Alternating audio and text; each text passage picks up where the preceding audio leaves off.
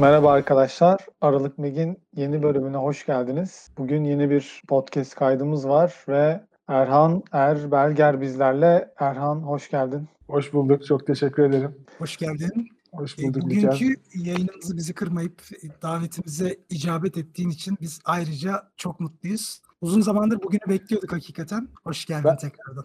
Tekrar hoş bulduk. Ben teşekkür ederim nazik davetiniz için. Sizlerle bu, bu akşam burada olmak çok keyif verici benim açımdan. İsterseniz kısaca nasıl tanıştığımızdan başlayalım. Şimdi Erhan'ın fotoğrafik çizgisini ben Instagram'da gördükten sonra zaten çok beğendim. Onun haricinde bir ortak arkadaş grubumuzda tabii iletişime geçtik. Orada tanıştık. Sonra artık bir arkadaşlık yani fotoğrafın dışında da gelişen bir arkadaşlığımız başladı.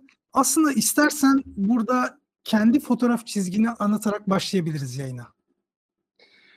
Ee, hay hay tabii. Şimdi kendi fotoğraf çizgim esasen benim fotoğrafçılığımın çok bö- böyle bir e, uzak bir geçmişi yok. E, bir çocuklukta bir e, bir kısa bir başlangıç var.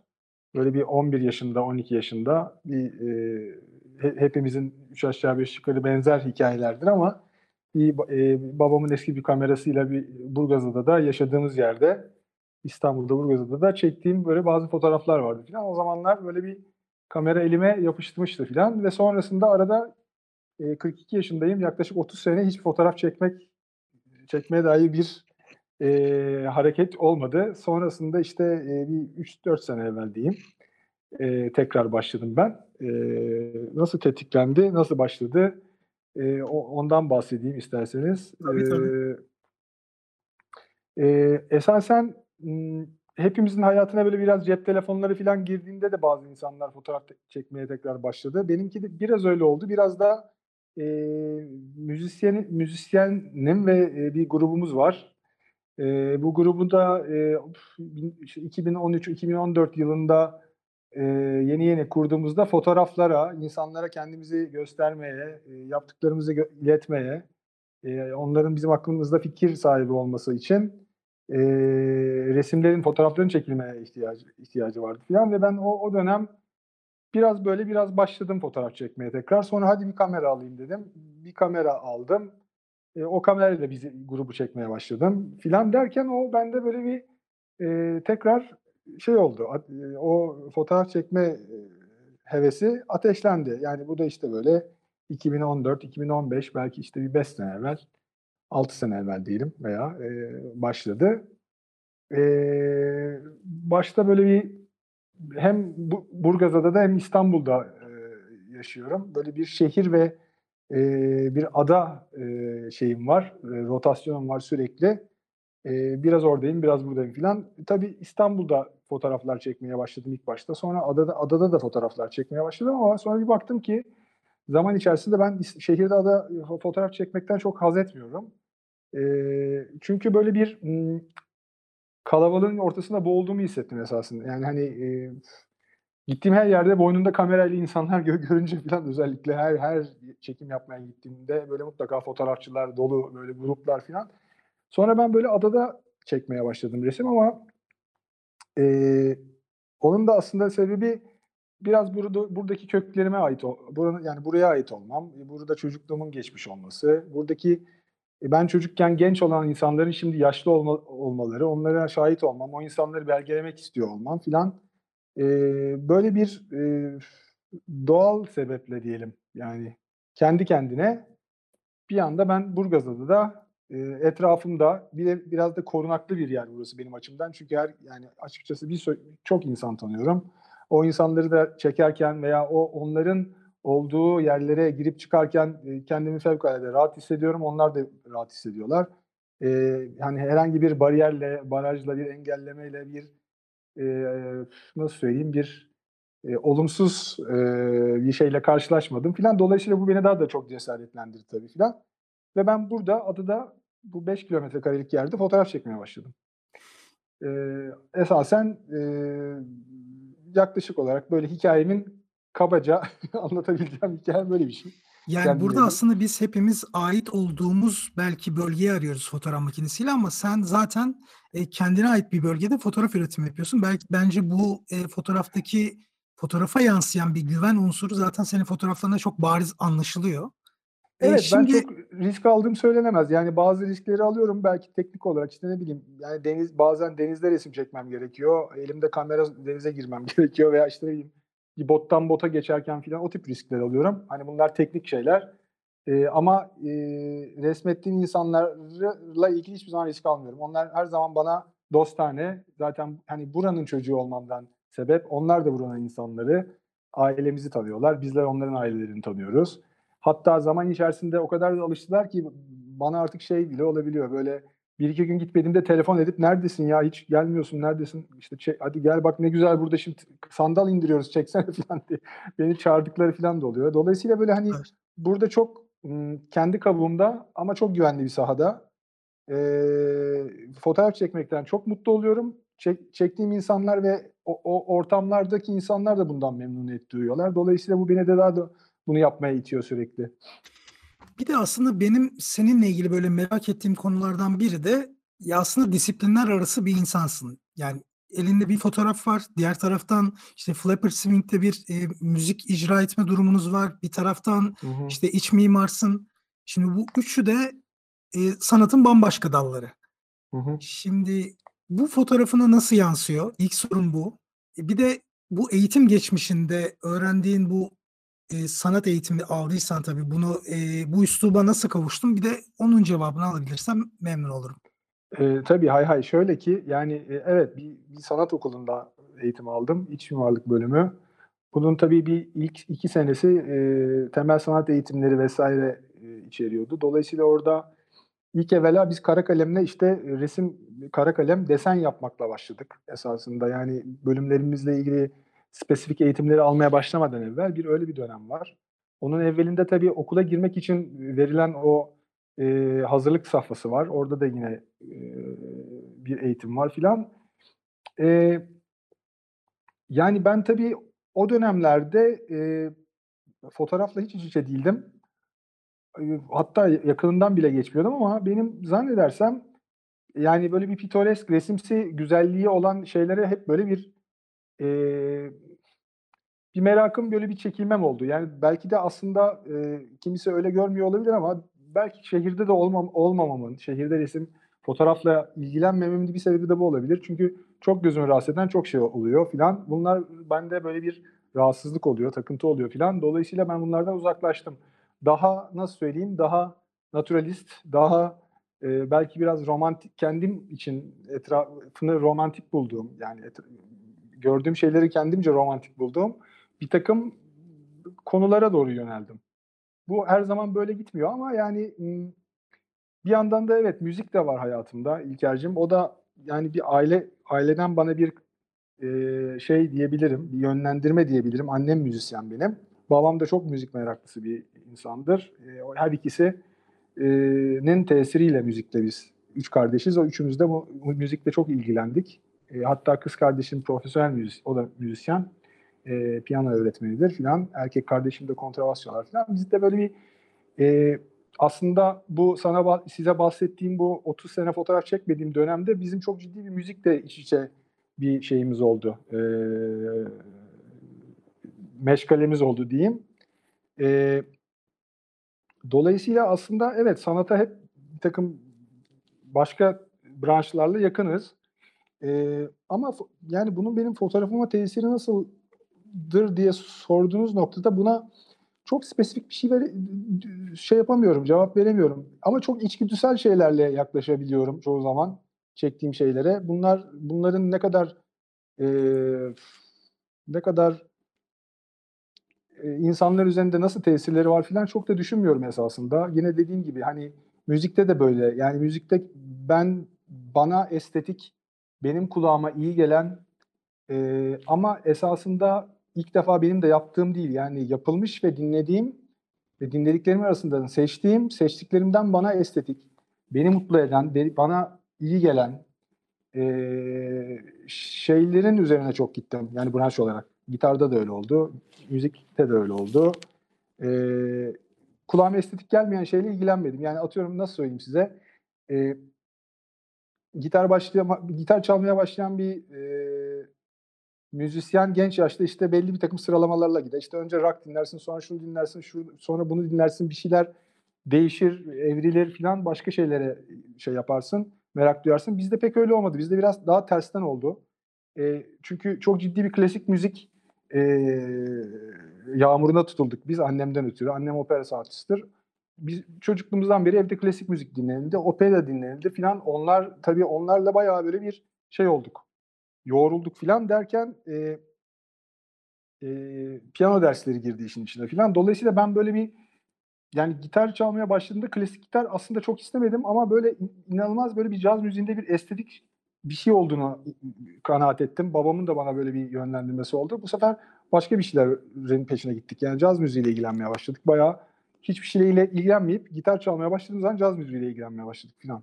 Biraz garipti ama e, dolayısıyla orada da yani fotoğrafta da şimdi baktığımız zaman son 5 senedir benim için e, nasıl söyleyeyim çok çok etrafımdan aldığım reperlerle değil de çok etrafımdan gördüğüm şeylerle değil de e, veya taklitle değil de diyeyim. Çünkü esasında biliyorsunuz taklit de bir şeyler öğrenirken çok mühim şeydir. Yani hani e, müzikte de böyledir. E, taklit edersin bazı çok beğendiğin adamları filan sonra kendi kendine belli kendi üsluplarını oluşturursun. E, mutlaka böyle bir taklitlerim de olmuştur ama sonrasında ben yani şey şeyden hoşlandım. Yani fotoğraf çekerken açıklıkta olmaktan hoşlandım. Fotoğraf çekerken gözüme bunun bazı şeylerin estetik gelmesi fikrine daha çok tutundum. Dolayısıyla belli kalıplarım pek yok. Dolayısıyla baktığınız zaman da böyle hep bir değişken bir takım şeyler görürsünüz bende. Yani bir dönem bir dönemde e, estetik değerlerim değiştiğini görürsünüz. Adada başka şeyler resmetmeye başlıyorum. Sonra bir bak, dönüyorum başka şeyler resmetmeye başlıyorum. Dolayısıyla böyle bir hani en başta sorduğunuz soruya istinaden çok bir üslubum var mı çok kestiremiyorum doğrusu. Yani burada şimdi ben seni yakından da tanıdığım için bir her, her zaman bir arayışta olan birisin. Yani daha iyiye, daha hazza giden yolda işte şunu da deneyebiliriz, bunu da deneyebiliriz. Yani salt böyle e, şu iyidir dediğin bir yapın yok. O konuya geleceğiz ama şimdi anlatımlarından evet. sonra ben şunu merak ettim. E, Burgazada da e, kendi alanında fotoğraf çeken biri kalabalık bir şehir yaşamına girdiğinde acaba ne yapıyor? Ya çünkü orada bir başka bir düzene giriyorsun. İşte oradaki düzende ben fotoğraf çekmeyi çok yani mesela orada evet şimdi müzik yapmak başka bir şey. Müzik yapmak şehirde olan bir şey. Yani o insanlara şehirde müzik yaparak ulaşıyoruz netice itibariyle. Bu artık benim bir mesleğim de olduğu için e, konserlerimiz şehirde. Dolayısıyla e, bununla fotoğrafı birbirinden çok hemen ayırmak gerekir. Ama şehirde fotoğraf çekmeyi açıkçası çoktandır bıraktım. Pek orada etrafa fotoğrafçı veya fotoğraf çekmek gözüyle çok bakamıyorum. E, çoğunlukla adada artık tam tam anlamıyla adada yaşıyorum. E, şehirde bir e, evim varken şimdi artık yok. Dolayısıyla artık adadayım ve e, bu iyicene benden e, kopmaya başladı. Çünkü nasıl söyleyeyim sana? E, adada da şöyle bir şeyim var. Yani e, yaklaşımım var. Ben buraların 1980'lerini, 1970'lerini görmedim. 80'lerini az bir şey gördüm. Çocuktum. Ee, babamların yetiştiği dönemde 1960'larda ada nefis bir yermiş. 1950, 60. İşte burada işte Said Faik varmış, bir sürü ilginç adam varmış, yazarlar varmış, entelektüeller varmış filan. Hepsi ve, ve çok hoş bir yaşam biçimi varmış. Ailelerin birbiriyle dostlukları, onların birbiriyle olan iletişimleri, birbiriyle şakalaşmaları. E, buradaki o sosyal yapı çok çok özelmiş. Ve e, ben onların hiçbirini göremedim. Yani ucundan hepimiz bir şey görüyoruz, yaşıyoruz. Bizim artık e, başlangıcımız ve o olduğu için e, eskileri aslında çoğumuz istiyoruz bilmek, görmek ama göremiyoruz. Ben de Burgazada da bunu çok görmek istedim. Ve yaşamak istedim ama olmadı. E, hikayelerden dinleyerek insanları e, filan bunları hep duyduk filan hoşumuza gitti. Ben zaman içerisinde adada hani ya öyle fotoğraflar çeksem ki birazcık eskiye şey yapsa, eskiye göndermeler yapsa bu fotoğraflar. E, o, dönemde çekilmiş gibi olsa gibi böyle bir e, yaklaşımla yaklaştım. E, bu hoşuma gitti bu fikir başta. Şimdi artık mesela bundan biraz artık kaçınmaya da başladım. E, nasıl söyleyeyim? Adada yeni bugünün güncel yeni olan hiçbir şeyini kadraja sokmamaya çalıştım. Yani işte ne bileyim yeni bir ışıklı tabela veya işte çarşı mesela bizim çarşı çok karman çorman bir yer oldu. 60'larda öyle değilmiş. Çarşıda çok resim çekmemeye çalıştım. Filan. Dolayısıyla böyle bir e, böyle bir şeyle başladı. Dolayısıyla şehirde e, e, artık malzemelerin de o dönemlerde organik olan o malzemelerin hiçbiri organik olmadığı için işte nasıl söyleyeyim? Yani Karaköy'de gezerken 1960'larda gördüğünüz malzemeler ahşap, işte demir profil, cam, e, teneke. Hepsi organik malzemeler. İşte tabelalar aynı, insanların üstleri başları aynı. İşte ne bileyim e, ahşap var daha ziyade işte plastik yok, bir intizam şey var, düzen var, bir, bir karışıklık var ama onun içinde yine kendi içinde bir düzen var. E, ne bileyim yani hazır giyim yok mesela, kot pantolon yok ya. Bunlar aslında çok konuşulmayan şeyler belki ama benim e, çok düşündüğüm şeyler oldu zaman içerisinde. Yani ne bileyim o zaman hambalın sırtında bir hırka var ama o bile e, bir dikim hırka mecburen. Çünkü Türkiye'de o zaman tekstil yok öyle yapılıyor her şey filan. Herkesin giydiği birbirine benziyor ama bir süveteri var adamın mesela filan. Yani bu bir hammalın bile kafasında bir baretta şapka var, bir şey var. Bir bakıyorsun o bir hammal ama o bir ikonik bir duruşu var. Şimdi artık öyle değil. Yani benim gözümde öyle değil. Öyle olmadığı için e, ne Karaköy'de ne İstanbul'un herhangi bir başka yerinde fotoğraf çekmekten kaçınıyorum. Çünkü bu, bunu görmek beni hem mutsuz ediyor esasen böyle bir İstanbul görmek. E, isterdim ki geçmişteki İstanbul'u yaşayayım. Ama e, dolayısıyla böyle e, çerçeveni alanını e,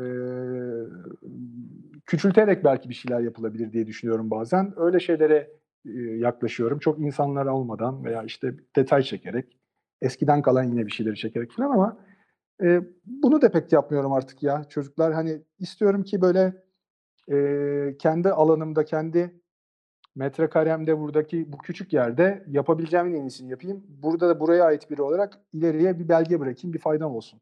Yani biraz da aslında şeyim bu, gayem bu. O yüzden İstanbul değil. Anladım. Yani bu tabii bir kaosa taşınmak ya bu dinginlikten ben aslında orada acaba bu kaos sen, sende izler bırakım ya da çünkü sen şehre gittiğinde başka bir gözle bakıyorsun. Bir de şehirde bir o fotoğrafçı güruhu da insanı çok rahatsız ediyor. Bugün yani sadece Galata etrafında gezinen bir sürü aynı kareyi yakalamak isteyen işte en iri dalga boyunu, en e, değişik insanın portresini yani hep sıradan sıradan bir fotoğraf akışı var. Burada biz seninle sohbetlerimizde inan benim fotoğraf adına sohbet edebildiğim ve bundan keyif aldığım nadir insanlardan bir tanesisin. Çok Her zaman diyorum. Çünkü çok sağ ol. Bence Sen aldığın sanat eğitimi bazen sorgulamalarında böyle e, bize dayatılan standart e, estetik duygusunu yık, gerçekten yıkan sohbetlerimiz oluyor. Çünkü günümüzde her şey aydınlıkta. Yani biz seninle konuştuğumuz konular arasında fotoğraf okuma dahi vardı. Hı hı. Ya bu fotoğraf okumada illa her nokta okunacak diye bir şey yok mesela. Bu çok özel bir cümle. Bu evet, da fotoğrafa her... dair ışığın yol açtığı bir durum. Evet yani e, ben e, evet yani yıllar içerisinde ya yıllar içerisinde fotoğrafa bakış açım yani karşıma bir çekilmiş fotoğrafı okumaya dair bakış açım çok değişti. O değiştiğini düşünüyorum. Evvelce e, bir dönem dijital fotoğrafçılığın e, bir takım teknik getirilerine, e, yarışlarına, efendime söyleyeyim e, çarpışmalarına, savaşlarına diyeyim. Bunlara çok böyle bir dalar gibi oldum. Odamın orada olduğunu fark ettiğimde bu beni çok rahatsız etti. Sonrasında yine fark ettim ki geçmişte böyle şeyler yokken, böyle savaşlar, böyle bir takım zorlamalar, e, fotoğraf varmış. Yani hiçbir şey mükemmel değilmiş ama o zaman da. Yani o kadar zor zorla yapılıyormuş ki bazı şeyler işte ne bileyim. Yıkamaktan tut da agrandizörle baskılar da filan yani insanlar muhabirleri düşünün. Yani ne kadar zorlanıyorlarmış işte. Makarayı yolluyor da öbür taraftan gazeteye çıkacak, basılacak da filan. Adam ne çektiğini bile görmüyor, bilmiyor filan. Böyle bir takım şeyler. Ama fotoğraf varmış. Yani hani gene varmış fotoğraf. Şimdi dolayısıyla ve o zaman da e, yani dünyaya baktığımızda bir fotoğraf çekerken etrafımızı gözlediğimizde her şeyin karşımıza netice itibariyle mükemmel gelmesini beklemek bence biraz e, teknik olarak bence biraz yersiz gibi düşünmeye başladım. Yani bu fotoğraf okumasında karşıma böyle geldi. Yani teknolojinin bize sunduğu bir sürü enstrüman diyelim fotoğrafla ilgili. Fotoğrafı aslında iyileştirdi mi, kötüleştirdi mi bunu çok sorgulamaya başladım. Ee, yani imajinasyona, hayal kurmaya dair hiçbir şey bırakmayan, çekilen fotoğrafı birebir gözün önüne getiren ve artık ona sadece bakıp baktığın an her şeyi deşifre edebildiğin bir fotoğrafın ne kadar keyifli diyelim, ne kadar estetik olduğuna e, olduğuna dair sorgulamalarım e, bayağıdır var. Sürüyor. Sen sen de bayağı biliyorsun bu sorgulamalarımı. E, çünkü kendi çektiğim resimlerden de rahatsız olmaya başladım bazı anlamlarda. Etraftan gördüklerimden de rahatsız olmaya başladım. Ama bu tabii kişisel bir konu bir yerde, bir yerde de. Yani e, evet e, ben çok uzun zamandır değil ama bir 5-6 senedir dijital kameralarla iç içeyken şimdi mesela bunlardan biraz artık uzaklaşmaya, e, başka yöntemlerle çekilen fotoğraflara, oradaki onların içerisindeki estetik şeylerden hoşlanmaya falan başladığımı görüyorum ve e, zannedersem bir böyle kendimce e, küçük bir dönüşüm geçiriyor olabilirim. E, dolayısıyla evet yani sorgulayan biriyim galiba. Haklısın. Yani iyi ki de sorguluyorsun. Bunlar e, bizim bizle başlayıp işte kafa açan durumlar oluyor aslında. Birazcık daha e, bizi yukarıya taşıyacak şeyler aslında sorgulamalar. Hı hı. Bugün e, senin bahsettiğin konuya paralel olarak e, Mokapot'ta kahve yapıyorum.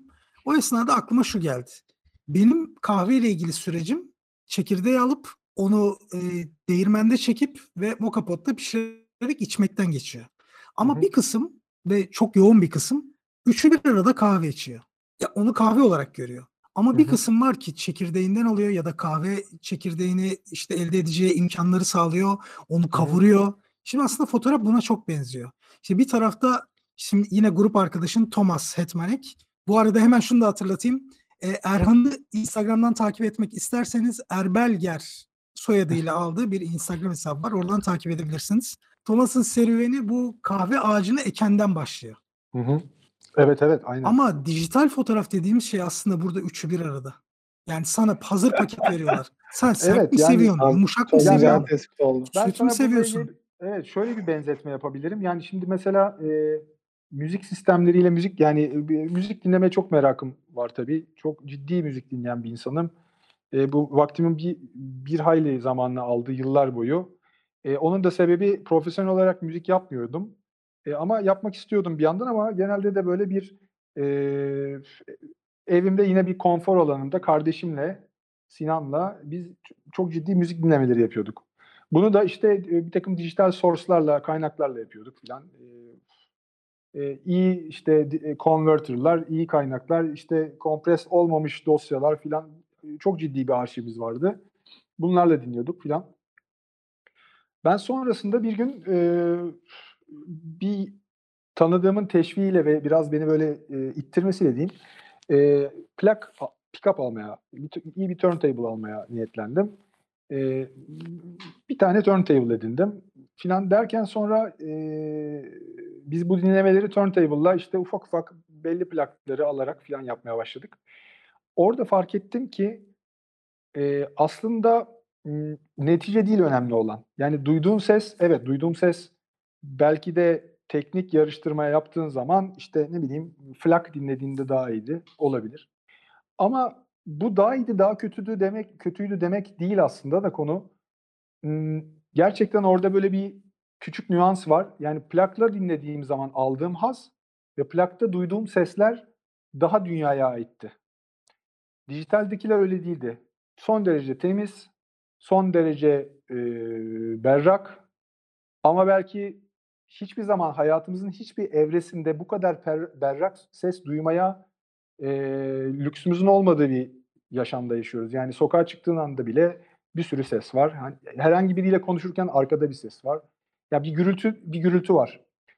Dolayısıyla e, plakta da ben mesela öyle bir gürültü varmış gibi bir oda sesi, odanın e, varlığının sesi varmış gibi böyle bir takım hisler almaya başladım. Ve bu bunu geliştirdim ve bu benim çok hoşuma gitti. Yani işte bir plağı almak, seçmek, onu koymak dinlemek, arkasını çevirmek, e, konuşmak, karşında o dönen objenin dönüşünü izleye, izlemek bile dinlerken bambaşka bir şey oldu filan ve fotoğrafta da bunu benzetiyorum. Yani dijital fotoğrafçılıkla işte analog fotoğrafçılığı arasında e, böyle bir fark olduğunu düşünüyorum ve bu önemli bir şey. Mesela şu şöyle bir detay var şimdi ben de naçizane müzikle uğraştım ama senin kadar tabii ki değil. Mesela bir drum machine kullanımında drum machine'ler ride'ı bile modellerken böyle hep aynı ride sesi gelmez. Çünkü Hı-hı. insan beyni aslında onu tek böyle tek tip kusursuz bir şey olduğunda insan kaydı bile ayrılıyor. Ya drum Hı-hı. machine olduğunda müzik seni rahatsız ediyor. Tabii. Evet, tabii. Yani insan çalsın ve orada metronom kaçırsın yani bir şey olsun böyle bir akışta bir sorun olsun yani hakikaten. Aynen. Evet. evet yani aslında hata iyidir. Mesela çok caz müzisyeninin e, albümlerinde hata duyarsın, arkada bir komiklik duyarsın, bir şey duyarsın, bir şey olur bir yani ona mesela onları niye ellemezler? Ellemezler çünkü gerçekten bence bir şey bir anda, bir seferde yapılır ve o anda onun içinde bir hata varsa bile o hata da önemlidir. Tamamdır o o ana aittir. Yani bu e, bir nevi imza aslında orada. Bir nevi imza evet. evet. Yani bir gülme, bir gül, gülme sesi, bir baget fırlar küt diye bir ses gelir. Veya atıyorum ne bileyim ben yani benim mesela çok sevdiğim bir albüm vardır. Charlie Hayden'ın albümü. Live kaydetmişler. E, arkada bir restoranda çalıyorlar. E, mesela uzakta bir yerde belli ki bir bar var, restoranın barı. Orada süt köpürten bir e, kahve şeyi e, baristası var. Büyük bir ihtimalle böyle o arkada o ses geliyor bir, bir şarkının ortasında. Mesela şimdi artık o kadar komik ki yani o şarkı o süt köpürtme sesi olmadan olmuyor benim için. Çok yani hani o halini bile seviyorum. Atmosferik bir şey katıyor. İşte ne bileyim bir evet. çatal sesi, bir bir şey sesi falan.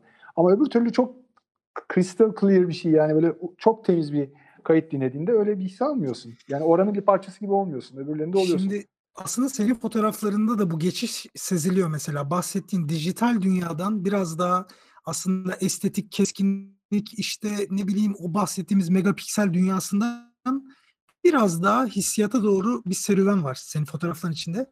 Hatta geçmişe dönük fotoğraflarını ara ara sildiğini biliyorum. Evet evet. Mesela son dönem bir Sofort denemen oldu. Leica Sofort makinesini. Evet, aynen doğru. Eee, ve Ya Polaroid tarza geçtin. Evet. Ya Bununla ilgili de hissiyatını bir yani bu neden geçtin? Buradaki haz neydi senin buraya geçmene Tamam. neden olan durumu da öğrenelim yavaş yavaş. Tamam. Sonra Eee, yaklaşalım. tamam, peki. Şöyle ki, eee, eee, yani benim hep kalbimde bir analog fotoğrafçılık, eee, ve böyle bir meşgaleyle uğraşmak var ama bir yandan da, eee, eee, adada şehire bağımsız olarak, yani oraya bağımlı olmayarak, eee, bunu yapmak istiyorum. Eee, ama böyle bir imkânım şu an yok. Yani bir karanlık oda vesaire yapmaya dair bir imkânım yok. Çünkü, eee, belki önümüzdeki kış olabilir. Kışları bir, eee, küçük bir yer burada yaşadığım yerde ayarlayabilirim ama yazın zaten yok. Yazın evde yaşamıyorum, yazın teknede yaşıyorum. Dolayısıyla düze düzenim biraz değişken. Ve ben şehire gidip sürekli film yıkatıp, banyo ettirip, onları işte, eee, yine tarattırıp bana gelmesini istemiyorum. Yani böyle bir şeyi denedim. Geçtiğimiz yaz bayağı böyle bir analog fotoğraf, bayağı film çektim filan. Çok hoşuma gitti. Neticelere bayıldım. Hatta seninle o zaman da konuştuk. Sen dedin, hatırlarsın, adaya çok yakıştı analog fotoğraflar filan. Evet, doğru. Çünkü yapmaya çalıştığım yaklaşım böyle bir yaklaşım ama resimler dijital gene olmuyor. Yani istiyorum ki her şeyi olması gerektiği gibi o yaklaşıma göre yapayım. Eee bunun üzerine bu çok düşündüm ettim filan. En sonunda e, günlerden bir gün buraya bir arkadaşım Ömer e, Baba da o da fotoğrafçıdır. Çok çok çok e, sevdiğim bir arkadaşım ve çok iyi bir fotoğrafçıdır. O Leica Sofort'unu getirdi filan. Leica Sofort'la böyle Instax işte çektik filan. İşte dedim bu ya benim istediğim şey tamam ben bir süre bununla takılmak istiyorum. Çünkü gerçekten e, elimde bir print oluyor. E, hiçbir şey hayali değil. Telefondan bakmıyorsun bilgisayardan. Küçük de olsa bir printin var bir banyo ettirmeye ihtiyacın yok. Kimseye gebe değilsin. Çektiğin resim eline 5 dakika sonra çıkıyor. Önüne koyup bakabilirsin her gün.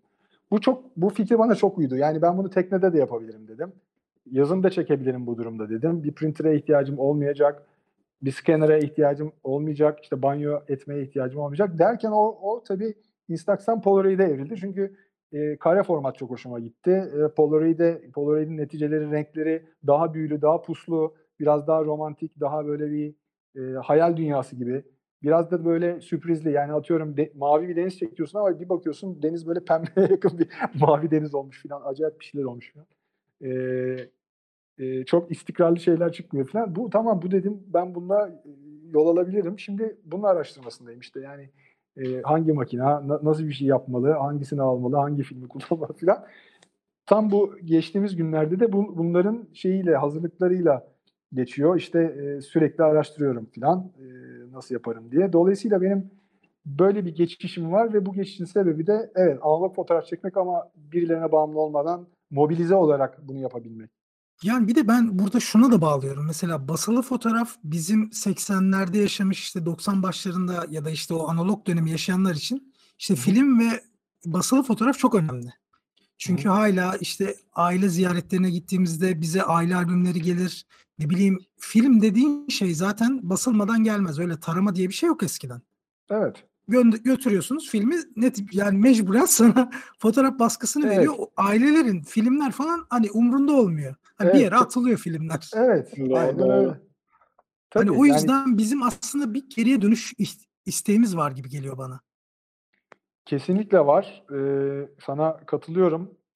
Ee, dolayısıyla evet yani geçmişte tabii başka alternatif yoktu dediğin gibi. Çocukluğumuzda da çektiğimiz fotoğraflar kağıtla kağıda basılmış gelirdi elimize falan. Bu keyifli bir şeydi. Onlara dokunmak güzeldi. Ee, on, nesnel olarak onlar hayali değil, değildi.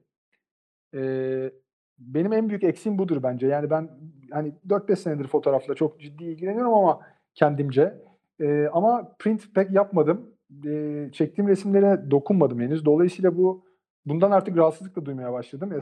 Dolayısıyla belki bir bazı fotoğraflarımı bir seçki yapıp basmak bir de işte bu Polaroid e, tipi şeyle bakalım yani e, istediğim gibi giderse e, biraz onunla yol almak istiyorum. Süper. Şimdi bizim Aralık Mac olarak yakında hayata geçireceğimiz bir store projemiz var. Satışları yapacağımız. Hı hı. Özellikle e, podcast yayınımıza konuk aldığımız kişilerden bir fotoğrafını imzalı imzalı olarak bize hediye etmesini istiyoruz. Sen de bizi kırmayacağını düşünüyorum. Seve seve. seve seve tabii ki. Teşekkür ederiz. Çok, sevinerek yaparım. Valla bize zaman ayırdığın için özellikle ben çok çok mutlu oldum. Hani insanlara insanlarla senin yolunu kesiştirmeyi çok istiyorum. Gerçekten fotoğraf adına özel bir insansın. Hem fikirlerinle yani o standartlığın dışında fotoğraf dünyasının ihtiyacı olduğu bir insansın. Ya bunu bu sözlerim çok, çok samimi. Çok teşekkür ederim. Sa- sağ ol. Yani Valla iyi ki varsın, iyi ki bize konuk oldun. Çok teşekkür ediyoruz sana. Ben ben teşekkür ederim beni konuk ettiğiniz için. Ee, sizlerle bu sohbeti yapmak çok keyifliydi. Ee, ben biraz böyle şeylere uzak duran biriyim ama e, iyi ki böyle bir şey yaptık. Gerçekten çok teşekkürler. Valla biz teşekkür ederiz. Ben araya girmeye bile kıyamadım. Yani o kadar güzel anlattın ki. Bir de o kendi arayışını bulman, kendi bir yola kendini getirmen çok güzel bence. Çok takdir ettim. Ee, çok keyifle dinliyoruz, keyifle izliyoruz, takip ediyoruz diyeyim. Çok, çok teşekkür ederim e, güzel sözleriniz için. E, ben de Aralık Meg'i takipteyim. Harika bir şey yapıyorsunuz. Bu yani her seferinde ilk kere zaten e, yazıyorum. Böyle heyecanla he, alkışlar, şeyler, tezahüratlar harika, müthişsiniz. Yani iyi ki varsınız. Gerçekten benim benim dünyamı değiştirdiniz yani. Vallahi teşekkür ederiz. Çok ciddi. Hepimiz birbirimizin dünyasını değiştiriyoruz. Yeter ki değişmeye meyilli olalım aslında. Aynen. Önemli olan bu. Çok önemli. Çok güzel yerden girdin hocam. Yani o kadar bilmediğim şeyleri görüyorum, öğreniyorum ki o benim için çok mutluluk verici bir şey. Ee, paylaşıyor olmak çok güzel bir şey. Kimsenin e, bir şeyleri saklamadan ortaya çıkartması çok güzel bir şey bence. Yani herkesin birbirinden öğrenebileceği şeyler var. Bunlar tabii paylaşarak olur. Öbür türlü olmaz. Ee, ve bunu da harika yapıyorsunuz hele böyle bir dönemde. Ee, teşekkür ederiz. Çok sonsuz teşekkürler.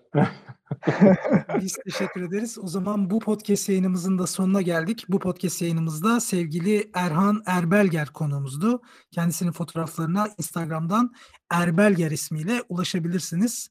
Bizden bu akşamlık, bu programlık bu kadar. Kendinize iyi bakın. Görüşmek üzere. Görüşmek üzere. Kendinize iyi bakın. Görüşmek üzere. Teşekkürler.